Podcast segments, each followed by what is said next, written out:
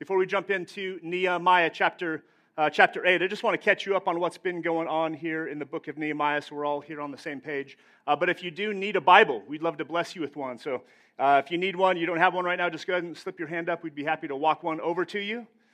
And um, definitely want to make sure everyone has a copy of God's Word. All right, you can also call it up on your, your phone or, or your mobile device. Well, when we open up the book of Nehemiah, chapter 1, begins with the Israelites in captivity, captivity in Babylon. Uh, the enemy nation of Babylon had come and they had destroyed the, the city, they had destroyed the walls around Jerusalem, and they, then they carried all of the people away uh, to Babylon. And this was actually an act of God's judgment uh, against his people because they had started to worship uh, false gods and they started to, uh, to worship idols and, and they basically they forsook their God. But so uh, God allows this judgment to come upon his people because he's really, his goal is to draw the hearts of the people back to himself. And uh, then we, we meet the character Nehemiah. Uh, Nehemiah was actually born in captivity in Babylon. Uh, he had heard a lot of stories about his homeland. He had his ancestors were from there. But this Jewish man, Nehemiah, uh, grows up and he actually becomes the cupbearer to King Artaxerxes. So, really ascends to the highest levels of the government. And then one day, Nehemiah hears that his homeland, Israel, is not doing well. The wall has been completely destroyed, the gates have been burned by fire, and that does something to his heart. And God really just puts a dream inside of his heart that he wants to go back and rebuild the wall around Jerusalem. Ezra had already gone back and rebuilt the temple, but now he wanted to go back and rebuild the wall. And so he gets up the courage to ask the king uh, if he can go do this great work for God. And by God's grace, God allows him to go ahead and do that. And King Artaxerxes not only gives him the yes, but he gives him a blank check and he sends him with letters that says, let him pass through, give him wood, uh, all of the, from the forest, anything that he needs, let this man go and rebuild the wall. And so by the time we get to chapter 8, the wall has finally been completed. Amen? The work is done. And, um, and, and so last week, last week, Pastor Hayden preached a sermon uh, called A New Priority. And so today I want us to, to look at, at um, Nehemiah chapter 8, and I want to preach a sermon to you called A New Response. Amen? A new response, right? It, it's one thing to, to hear the word, and that's a good thing, but it's another thing to hear the word of God and respond to it. If you just hear the word of God, it really doesn't do you any good, right? It's like, it's like a man who looks at his face in the mirror and then walks away and forgets what he, he looked like. And so I want us to give a new response to God's word today. And that's certainly what we see here in Nehemiah chapter 8. But before we do that, um, let's go ahead and pray. Father, I just pray right now that you would help us. God, I pray that you would open our eyes. God, I pray that you would open up our hearts. God, I pray that we would open up our hearts to you. God, that we would just respond right now in a posture of receiving what you have for us. And God, I pray that your word would bless your people. In Jesus' name, amen. Amen. amen. Well, Ezra has just read the law of God to the people on this amazing day for four hours straight. And um, they're at this place called the Watergate. And the Watergate is right in the center of the city. You could call it the town square. And there's about 40,000 people standing there on their feet listening to Ezra and the priests read the word. So let's go ahead and pick it up here in verse 9, it says this And Nehemiah, who was the governor, and Ezra, the priest and scribe, and the Levites who taught the people, said to all the people, This day is holy to the Lord your God. Do not mourn or weep. For all the people wept as they heard the words of the law. Then he said to them, Go your way Eat the fat and drink sweet wine, and send portions to anyone who has nothing ready. For this day is holy to the Lord your, our God. And do not be grieved, for the joy of the Lord is your strength. So the Levites calmed all the people, saying, Be quiet, for this day is holy. Do not be grieved. And all the people went their way to eat and drink and to send portions and to make great rejoicing because they had understood the words that were declared to them. Amen. Amen. So we see God's people responding to God's word here. They're rejoicing because they heard the word of God and they understood it. really is an amazing picture of what's going on inside the hearts of God's people. With the completion of the wall, the Israelites were finally able not only to live in their hometown after 70 years of captivity, but they were able to dwell there safely behind the walls that were really designed to keep out the attacks of an enemy nation. But there's still more to the story. You see, God is far more concerned about the people's hearts than he is about the walls that were built. I think what we're, we're seeing here is the work of God's Spirit really drawing the people to himself. The people have just built this massive wall around Jerusalem. It's a lot of work, but in this time, God has really been working too. Right? The people have been working, but God has been working, and God has been really working to tear down the walls that the people had built up around their hearts. The people had been in a, a spiritual desert, in a spiritual wasteland, in captivity in Babylon for 70 years. There was a famine for God's word. But now they're, they're gathered together at a place called the Watergate. And the priests are reading the word of God to them, and they're understanding it, and, and it's really an amazing and beautiful thing. God's Spirit is moving. And what we see here is God's people responding now with a new devotion to Him. And so that's what I want us just to notice here first. And I want to make this our first point this morning. Uh, point number one is respond to God's word with devotion. Respond to God's word with devotion. And just to make sure we're all here on, on the same page, I want to see if I can just put a, a definition on this word devote. What does it mean to devote something? To devote means to give all of something, especially your time, effort, or love, or yourself, to something you believe in or to a person. That's a really great definition. And that's, that's what the people are doing here in the book of Nehemiah. They're giving all of themselves to God, a person. They're, they're giving themselves now over again to, to God. Take a look at verse 9. Verse 9 says, And Nehemiah, who was the governor, and Ezra, the priest and scribe, and the Levites who taught the people, said to all the people, This day is holy to the Lord your God. Do not mourn or weep for all the people wept as they heard the words of the law. We can see that the Word of God, being applied by the Spirit of God, is causing God's people to respond now to Him in a new way. Now, if, if you think about what, why, why are they weeping? Well, just think about how good God has been to Israel. Right? God chose this random man, Abraham, not because of, there was anything great in Abraham, but simply because God chose him right? And God made promises to this man, Abraham. He said, he said, through your seed, all the nations of the earth will be blessed. I will make your descendants more than the stars in the sky. Right? He, he, he, he blessed this man. He said, Those who bless you, I'll bless. And he says, Those who curse you, I'll curse. And then through his seed came Jacob and, and, and, um, and the, the 12 tribes of Israel. And, and, and when they went into to slavery in Egypt, God brought them out with his mighty hand and his outstretched arm, right? That's the way the Bible says it. And he caused his people to walk through the Red Sea on dry ground. And when the Egyptian army pursued them, God caused the water to close down on their enemies, killing all of them. And then in this place, the, the wilderness, in the desert where they were, God caused water to, to pour out of the rocks when they were thirsty. God caused bread to drop down from heaven when they were hungry. And most importantly, God gave the people his law.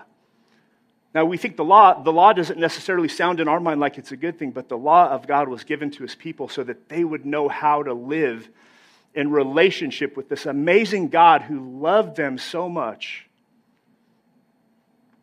And then he gave them their own land. He gave them this, this place.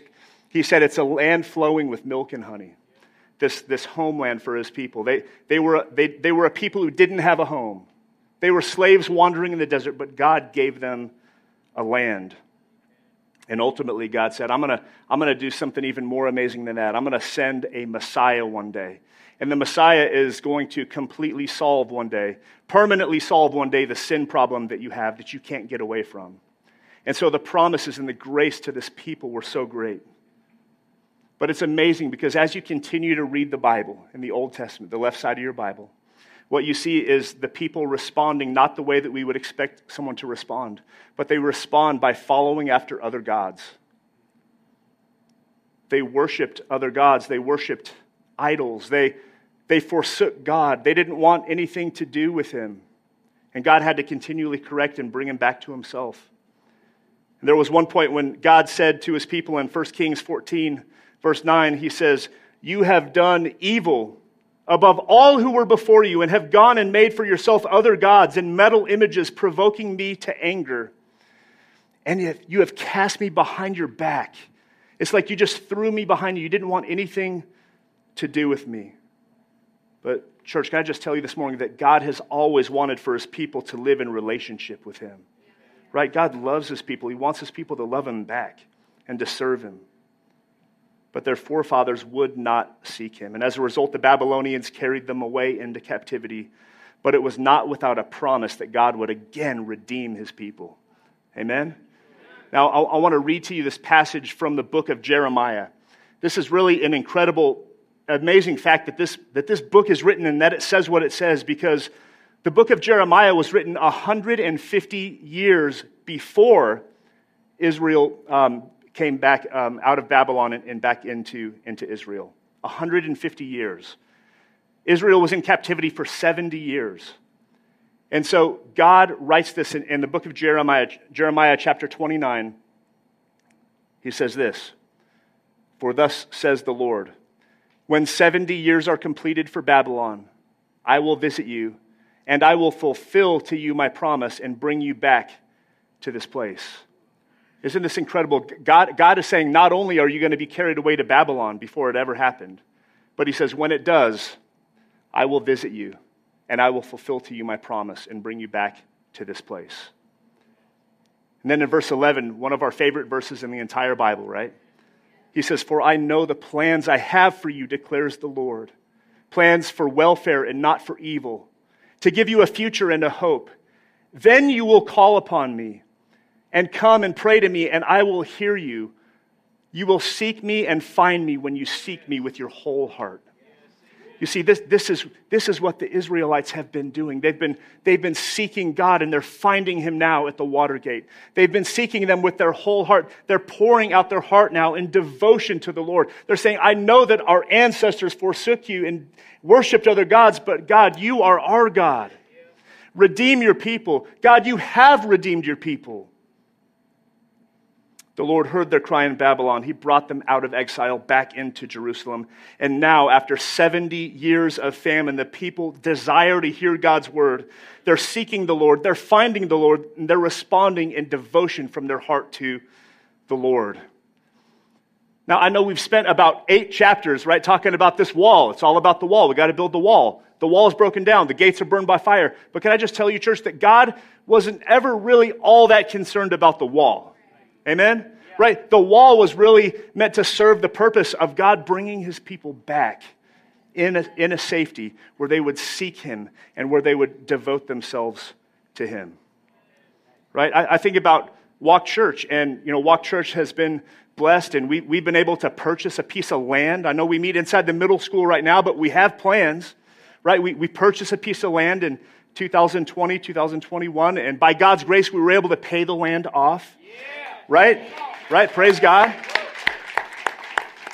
And, and, church, we have plans. God put a dream in Pastor Hayden's heart to build a church in the community, the neighborhood where he grew up in. He wants to reach this place.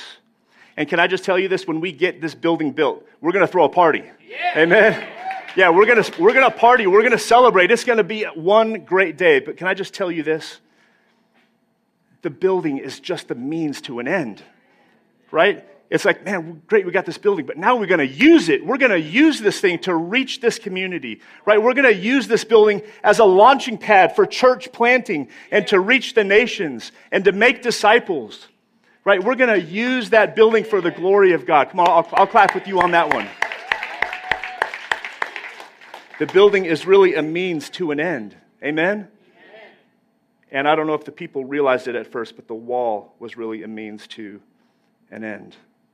Now, listen, I think it's easy to sit here this morning and to just wonder how in the world the Israelites could have possibly dealt that way with God in the past, right? But in reality, we're not that much different, are we? Sometimes we turn our back on God, right? We doubt God's goodness sometimes, don't we?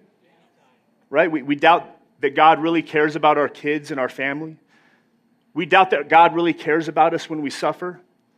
We doubt that God cares when our desires go unfilled.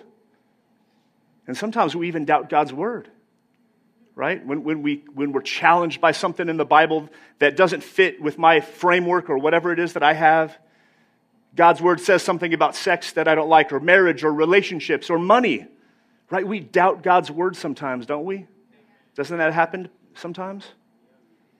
I think the only way that we're going to live with lives devoted to Christ is we've got to wake up every day and we've got to ask these questions Will we be rebels or will we be followers of Christ?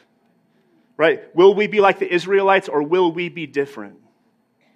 And the only way that I know to answer those two questions rightly is by seeking God through His Word and then responding to God in devotion right? By committing myself to Him, by committing myself to follow Him and to love Him and to serve Him because He's good, because He's blessed us the way He has.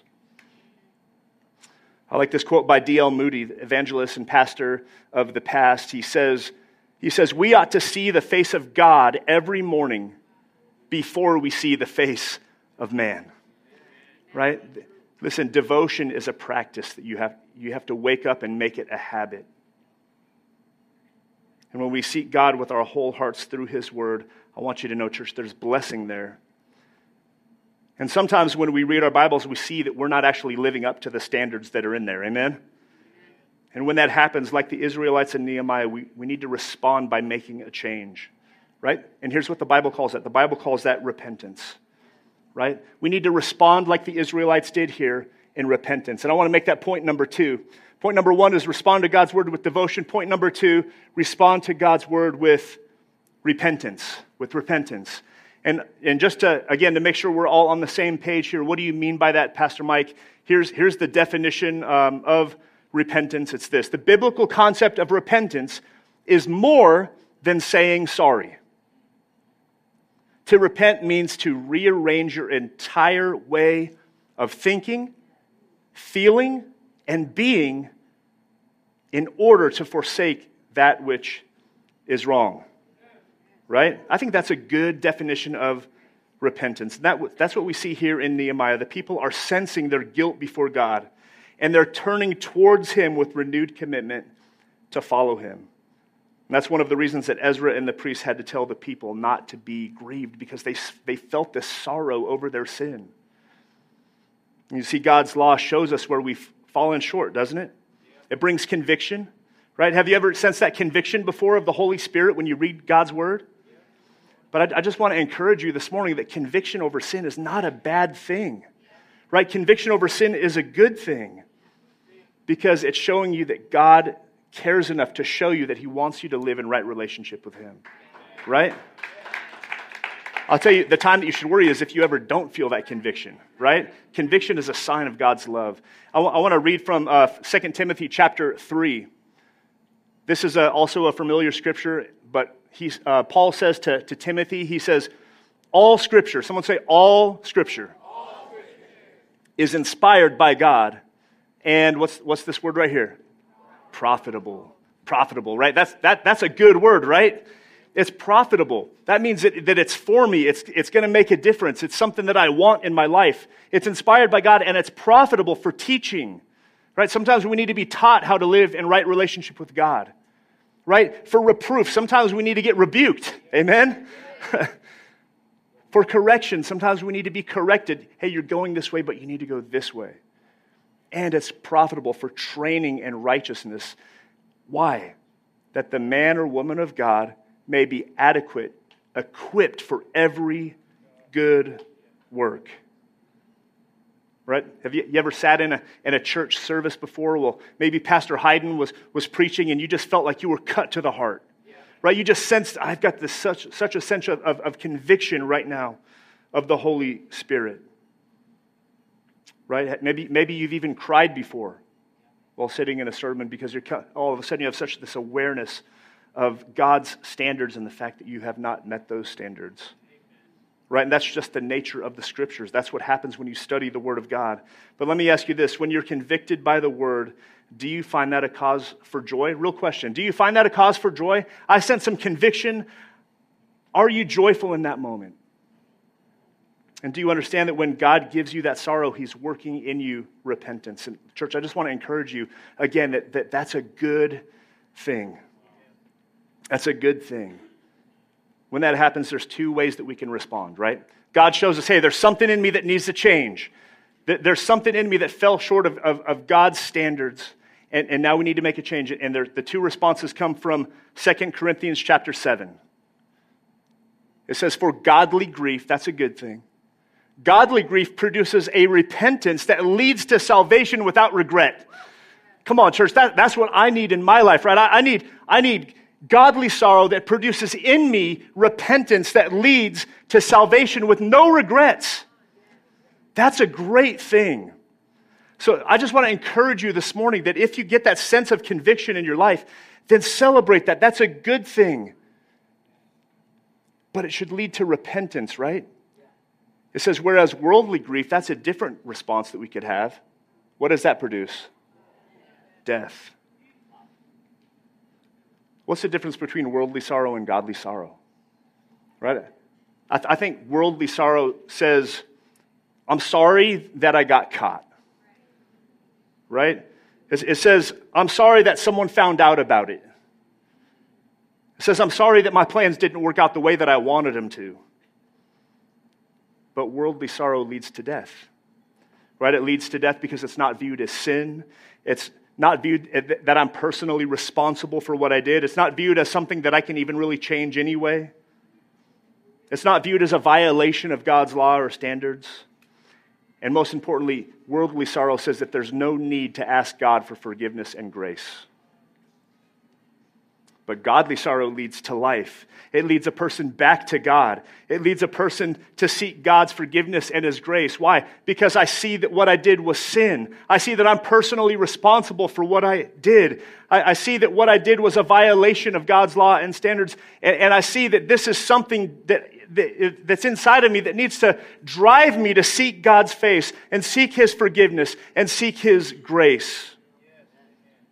And when we do that, we get we have this repentance that leads to forgiveness of sin, right? And no regrets. Pastor Hayden preached a sermon one time. I want to encourage you guys to, to search it if you're interested in this topic of repentance. He preached a sermon called Lifestyle Repentance. I don't know if any of you guys were here for that. If you remember it, we had some wristbands made for it at one point. But uh, it really was a great sermon, just talking about how repentance is not just a, a one time thing, but it's really a lifestyle that we live. Right? Every day we're examining our life by the standard of God's word, and we're making changes, we're tweaking, we're, we're doing all kinds of different things that we need to do to come into God's standards. But in that sermon, Pastor Hayden touched on this passage right here in Acts chapter 3. Peter is preaching to his uh, fellow Jewish kinsmen, and, and, and here's what he says to them in verse 19. He says, Repent, therefore and turn back that your sins may be blotted out. And then he says something unexpected. He says that times of refreshing may come from the presence of the Lord.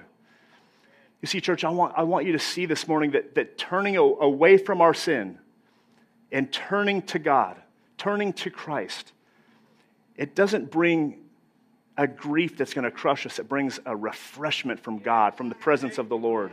Amen? I, I want us to see that. If, if we could just get that, if we could live that, be quick to repent, be quick to turn away. I want times of refreshing.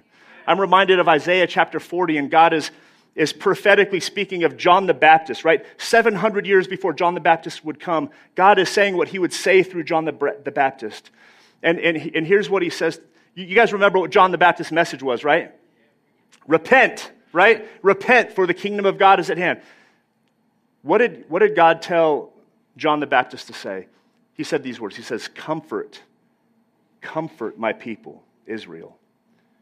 Right? And when God says something once, it's great. When God says something twice, it's really emphatic. God is really saying, my mess- the message that I want you to speak to my people is comfort. Comfort my people. He says, Tell them that I have paid double for all their sins. I have given them double, twice as much as they need.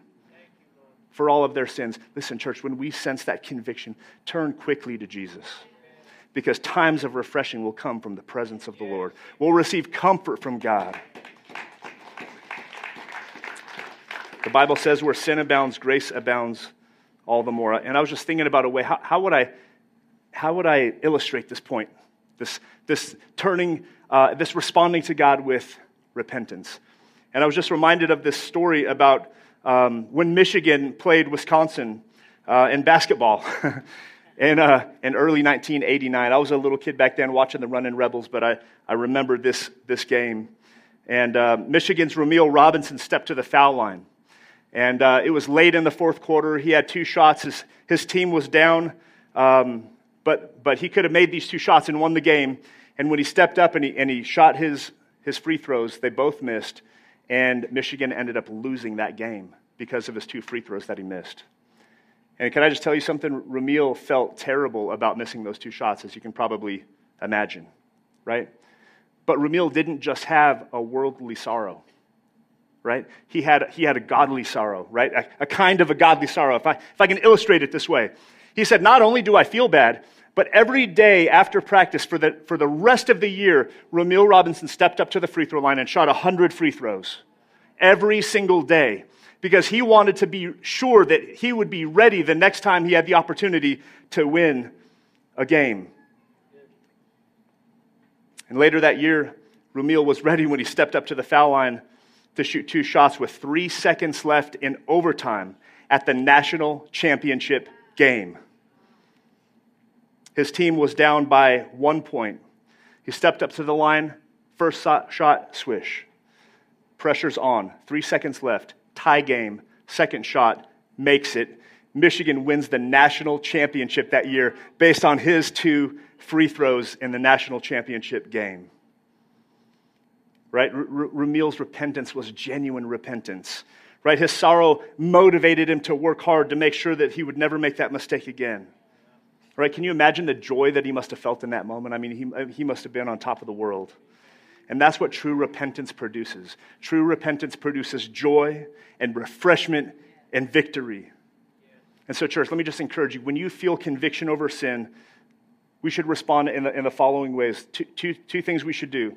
Number one, First, respond with joy that the Lord is showing you the right way to live in relationship with Him. Amen? Respond with joy. The Lord is showing you how to live in relationship with Him. Second, make a change that will help you hit the winning shot. Come on, we want to hit the winning shot, right? I want to, I want to hit the winning shot next time I'm up at the free throw line. And that happens through godly sorrow that leads to repentance. And that's what we see in the book of Nehemiah. We see the people repenting, turning from their sin, turning back to God. And of course, the people need to feel sorrow for their sin. But there will be time for that more in the book of Nehemiah. When we get to chapter 9, we're going to see a lot of repentance, right? But for now, the people, for the first time in a long time, were hearing the voice of God. Even in their sorrow over sin, they had great cause for joy because God was once again speaking to his people, and this was a wonderful and joyful thing to experience. And so that, that leads me to my third point this morning is, is not only should we respond with devotion, not only should we respond with repentance, but we should also respond to the Word of God with joy. Yeah. Right, church? We need to respond to the Word of God with joy. Just jumping back into Nehemiah here, verse 10, it says, Then he said to them, Go your way, eat the fat, and sweet and, uh, and drink sweet wine. By the way, when it says eat the fat, it just means the rich foods. Eat the good stuff, right? And send portions to anyone who has nothing ready. For this day is holy to, to our Lord. And do not be grieved, for the joy of the Lord is your strength. So the Levites calmed all the people, saying, Be quiet, for this day is holy to the Lord. Do not be grieved. And all the people went their way to eat and drink and to send portions and to make great rejoicing because they had understood the words that were declared to them. Right? This was a day for repentance, but more than that, this was a day for celebration. Right? This was a day to remember the faithfulness of God to bring them back into their land. This was a day to remember the way that God had redeemed them, not only from slavery out of, Egypt now, but again from Babylon back into their homeland. And this was a day to celebrate that they were out of their spiritual wilderness and that they were finally able to hear and understand God's word once again. And all of these things were great signs of God's love for his people. Right? They're such cause for joy. So Ezra hears the weeping and he, he redirects their weeping and their mourning to joy. He wants to strengthen the people. In this passage, uh, Ezra says something that would become one of the most uh, famous scriptures ever written, right? It's this, this phrase, the joy of the Lord is your strength, right? We see that verse often, don't we?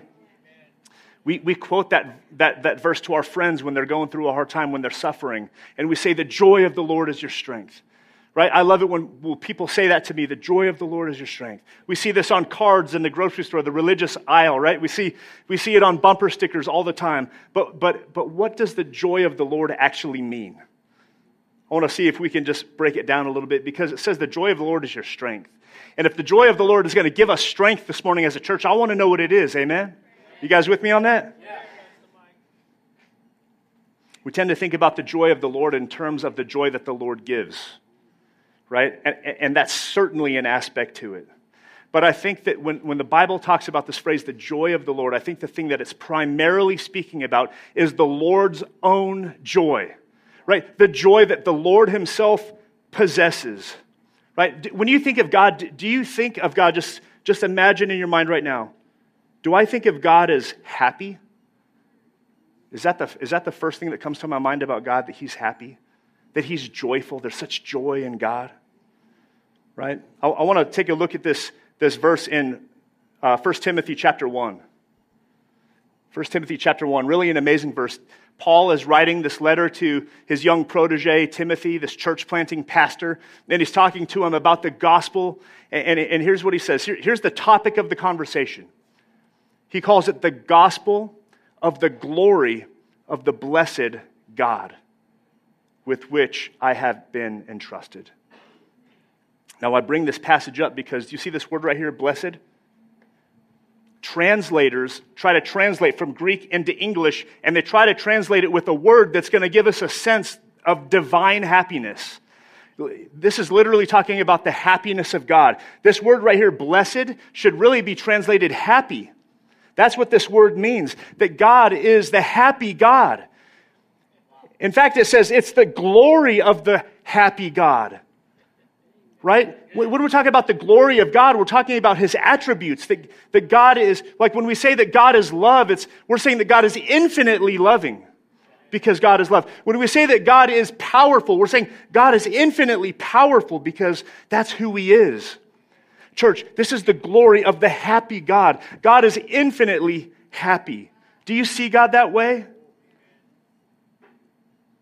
John Piper says it like this. He says God's glory consists much in the fact that He is happy beyond our wildest imagination. God is happy beyond our wildest imagination. Isn't that good news this morning, church? The God who redeems his people, the God who sent his son Jesus to come and die for your sins, he's not mad at you. He hates sin, but he loves you. He has so much joy.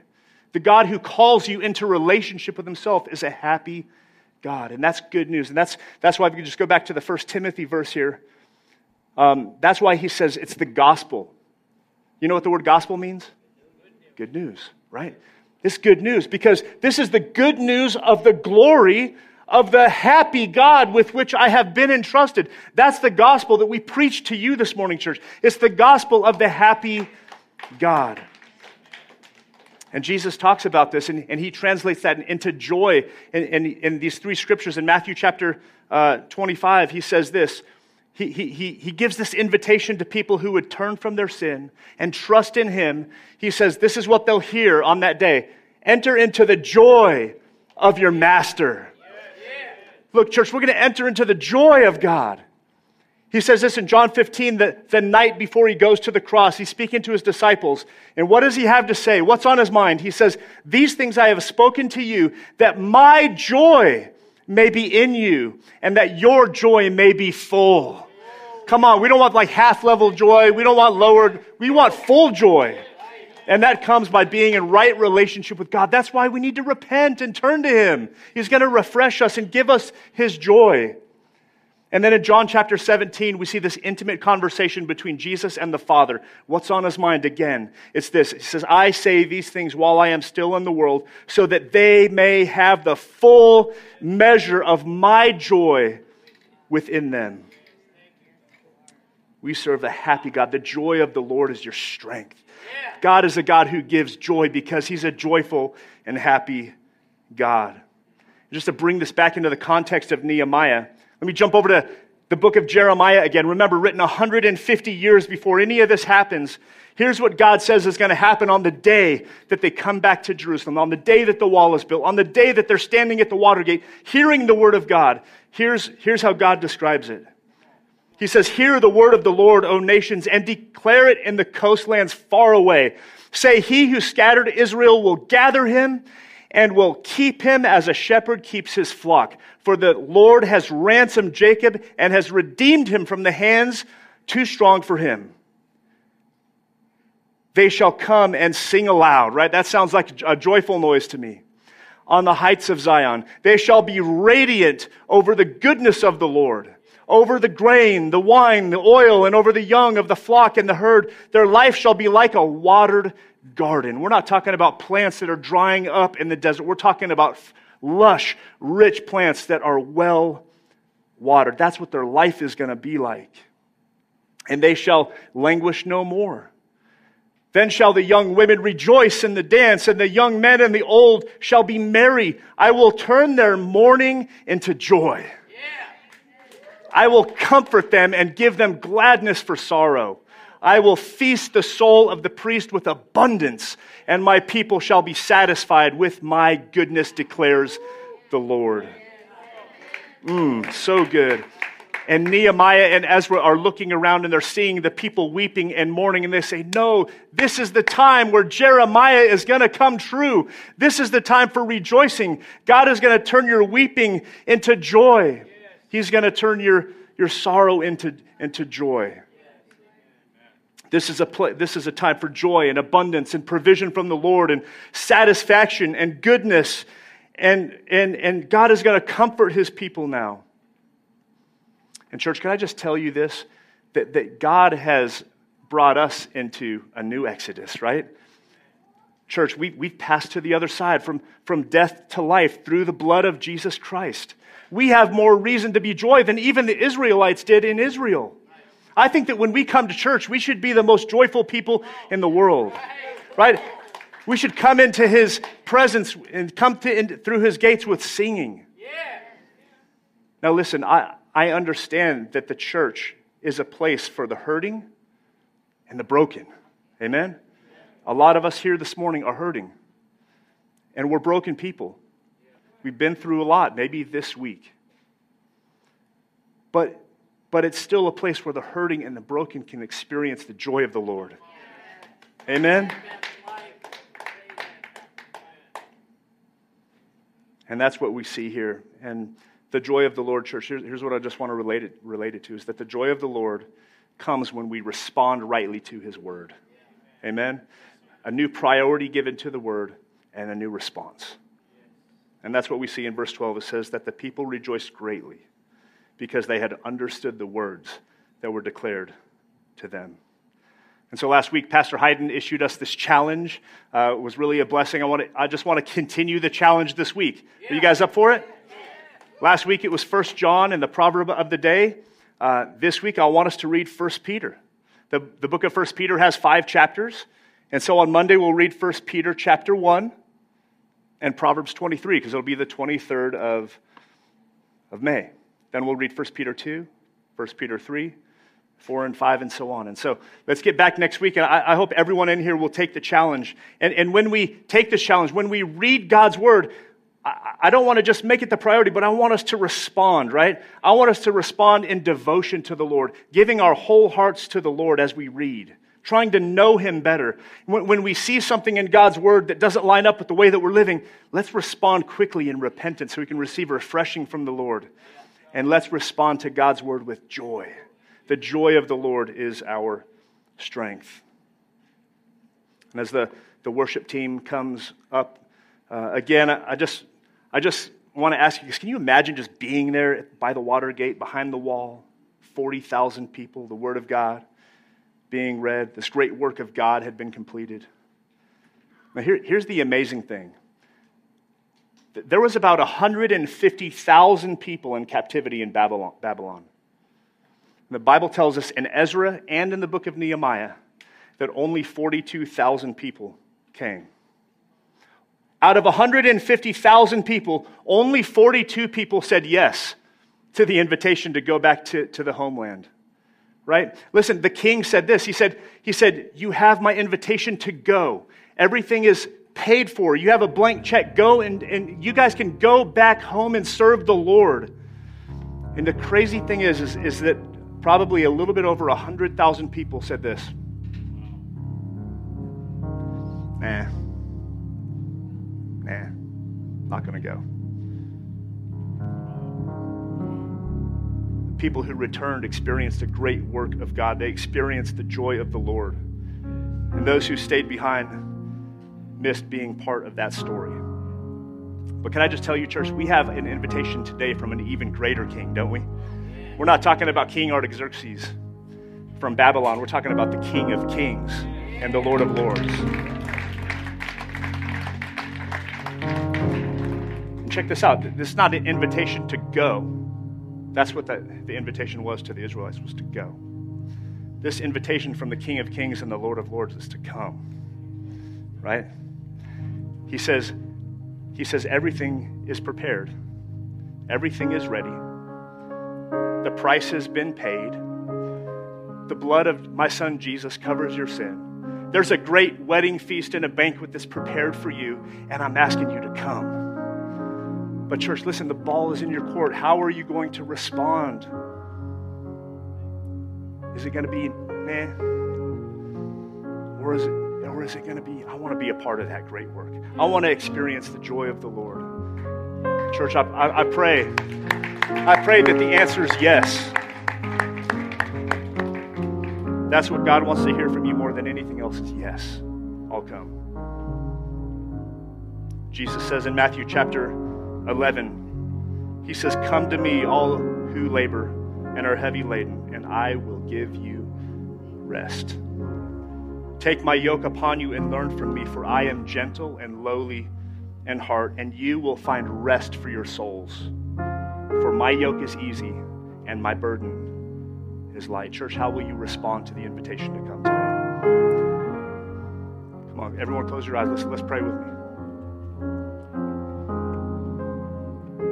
Maybe you're here today, maybe you're here for the first time, or maybe you've been coming for a while and you've never responded and you've never put your yes on the table with Jesus, I just want to invite you right now. I want to extend the invitation from the King Jesus to you. He's inviting you to come, to experience the joy of the Lord, and to be with Him in His presence for all eternity, where there is fullness of joy. And so, if, if that's you this morning, I just want to ask you to, to pray with me. Say, Dear God, I understand that there's an invitation to come. And I believe that Jesus paid the price for my sin. And so, God, right now, I want to put my yes on the table. I want to come and, and experience the joy of the Lord. I'm trusting in Jesus. And so, God, I ask you to fill me with your Holy Spirit and help me to, to walk with you and serve you all the days of my life. In Jesus' name. Amen. Amen. Amen.